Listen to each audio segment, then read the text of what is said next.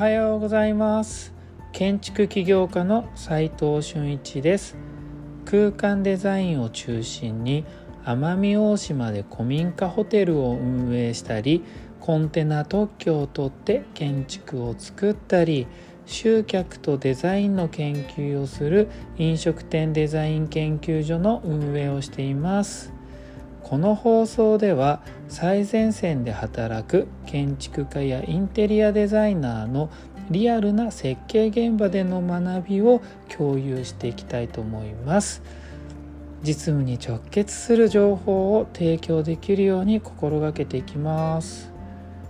今日はですね空間が完成するまでにデザイナーってどんなことしてるの？っていう質問です。空間デザインの仕事の全体的な流れをお話しできたらなと思いますまずですねざっくりま全体感をお話しすると最初にやっぱりお客様に会いにご要望を聞くっていうヒアリングをするんですよね。まあ、それと同時に幻聴もするんですが、えー、それで空間をデザインをしてその空間っていくらかかるのかっていうお見積もりですよね。予算を出していつまでにオープンできるのかとか何をどこまでにやらなきゃいけないのかみたいなスケジュールをお話ししたりしてでそれをまちゃんとこうプレゼンテーションという形でご提案をしてで OK だったら、えー、設計図を書いてで現場がスタートすると設計管理ということで現場サイドへ指示出しをしますね。これが一般的に設計としてやっている全体像だと思うんです。でもこれって実はプロジェクトの一部なんです。このプロジェクトっていうのはお客様からする、まあ、お店だったらお店を作るまでの全体プロジェクトの一部なんですよね。空間が出来上がるためのさらに大枠の全体像要はプロジェクト全体を理解しておいた方がいいと思います。それは企画をして営業をして設計をして施工をして運営をするこの5つの流れを把握してさっきの設計ってどこの範囲なのかみたいなお仕事の範囲をですね把握する必要性があるんですよね。さっきこう飲食店であってもアパレルであってももちろん建設会社とか僕らの設計とかでも、えー、事業というこうビジネスモデルの一つとしてはこの5つの全体図の流れで動いてると思うんです。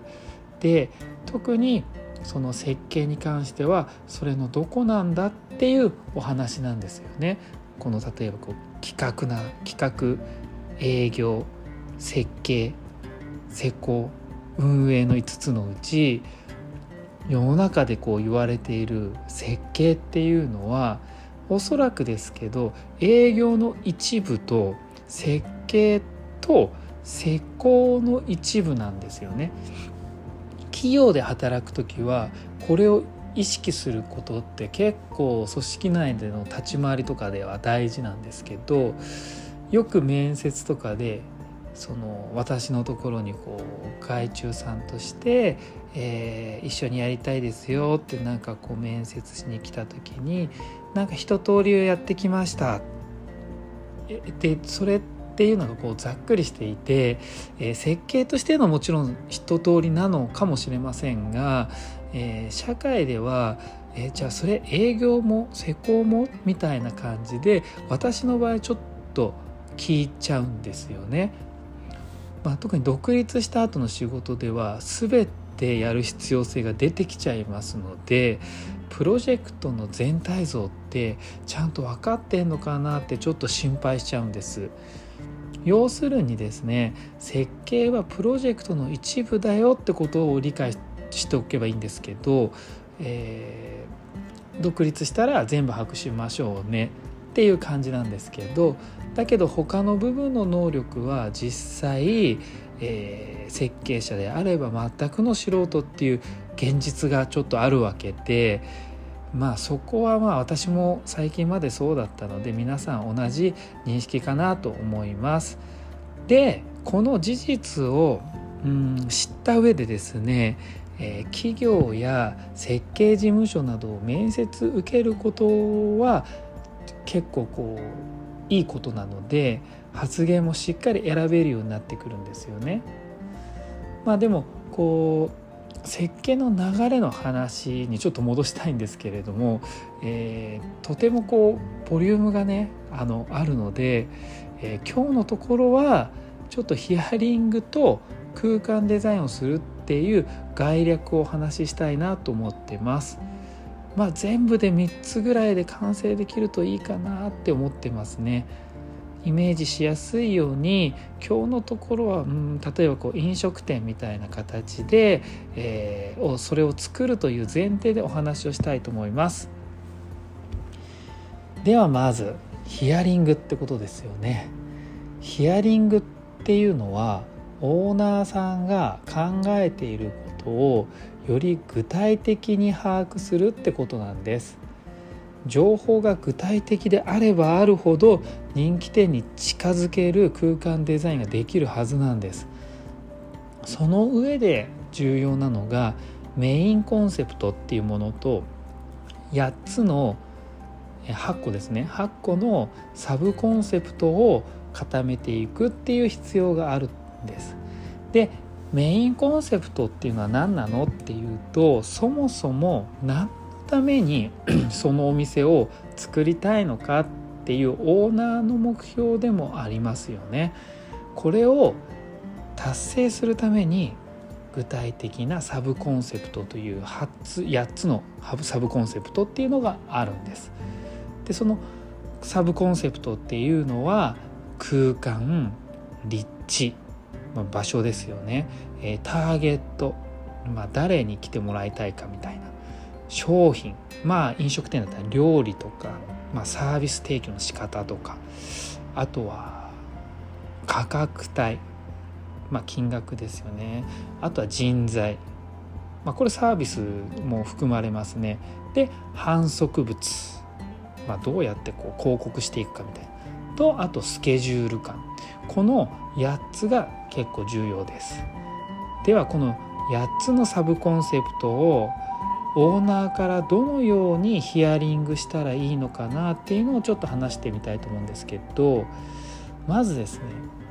質問はどうやってするのかというと、ま、どんなお店にしたいんですかねとかどこでオープンするんですか？そもそも何でこの立地を選んだんですか？とかですね。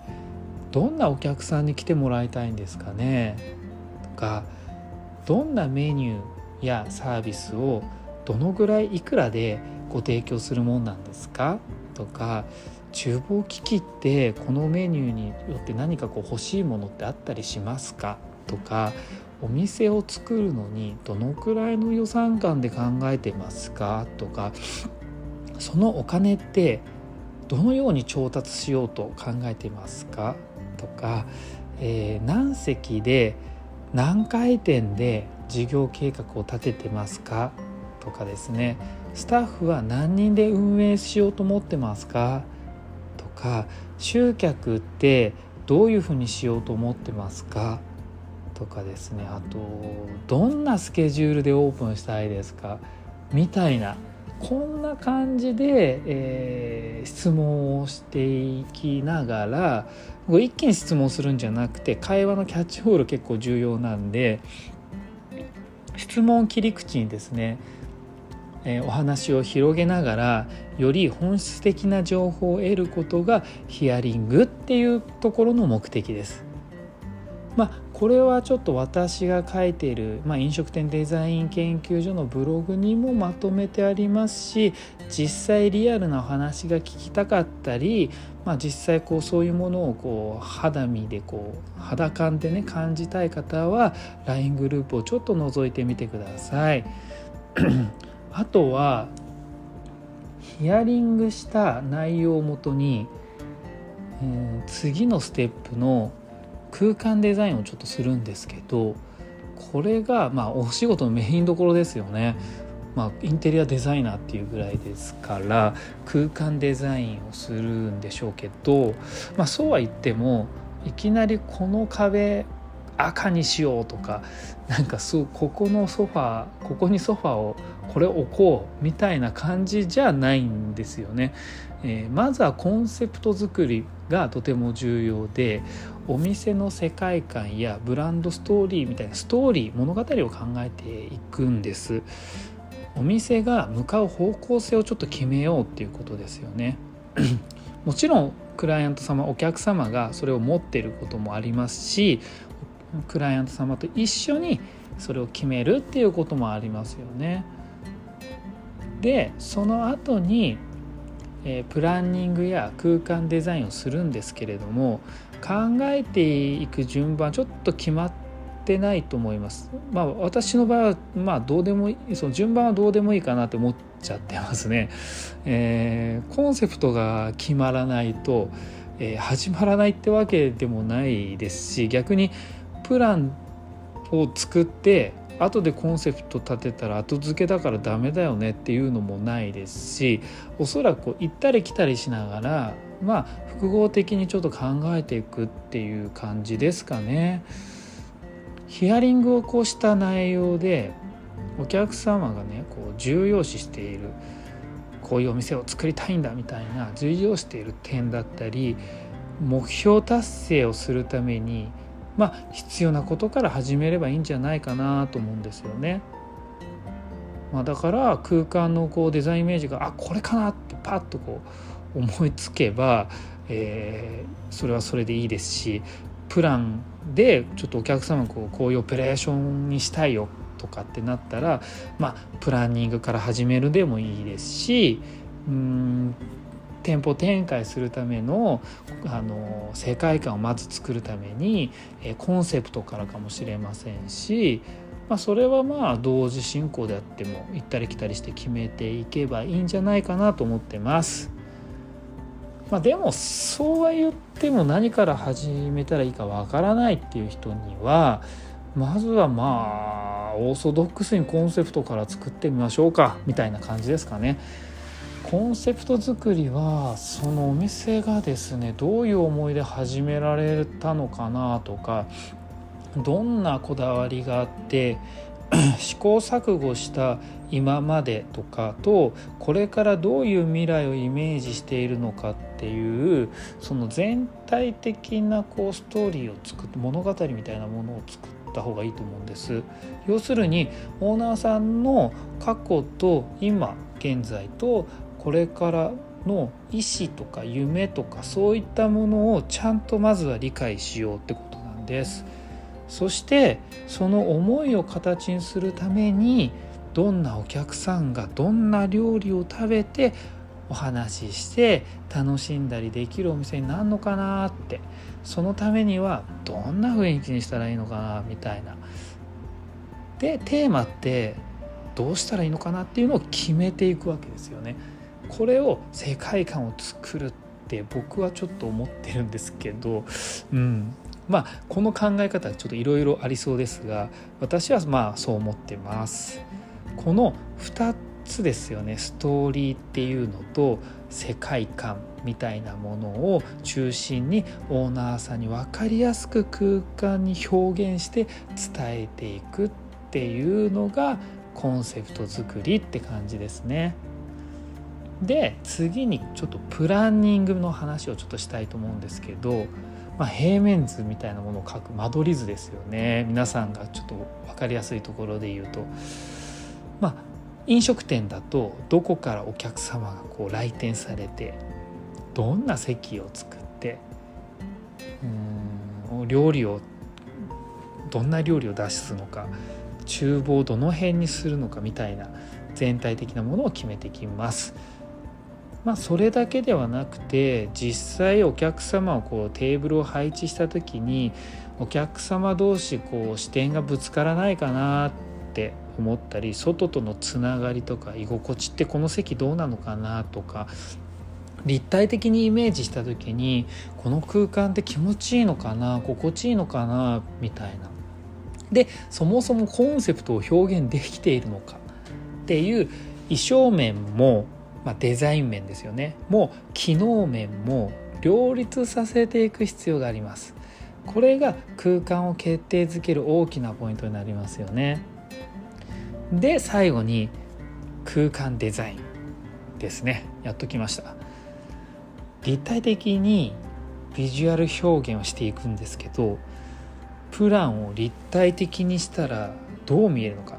確かにプランを書いてる時はなんとなくぼやっとイメージしながらプランは書いてあるんですけれども本当にそのイメージ通りになってんのかなその寸法で。ここで空間がちょっと立ち上げてみていまいちだったなってなったらもちろんプラン変更したりオーナーの目標が達成できなさそうであればコンセプト自体も変えたりとか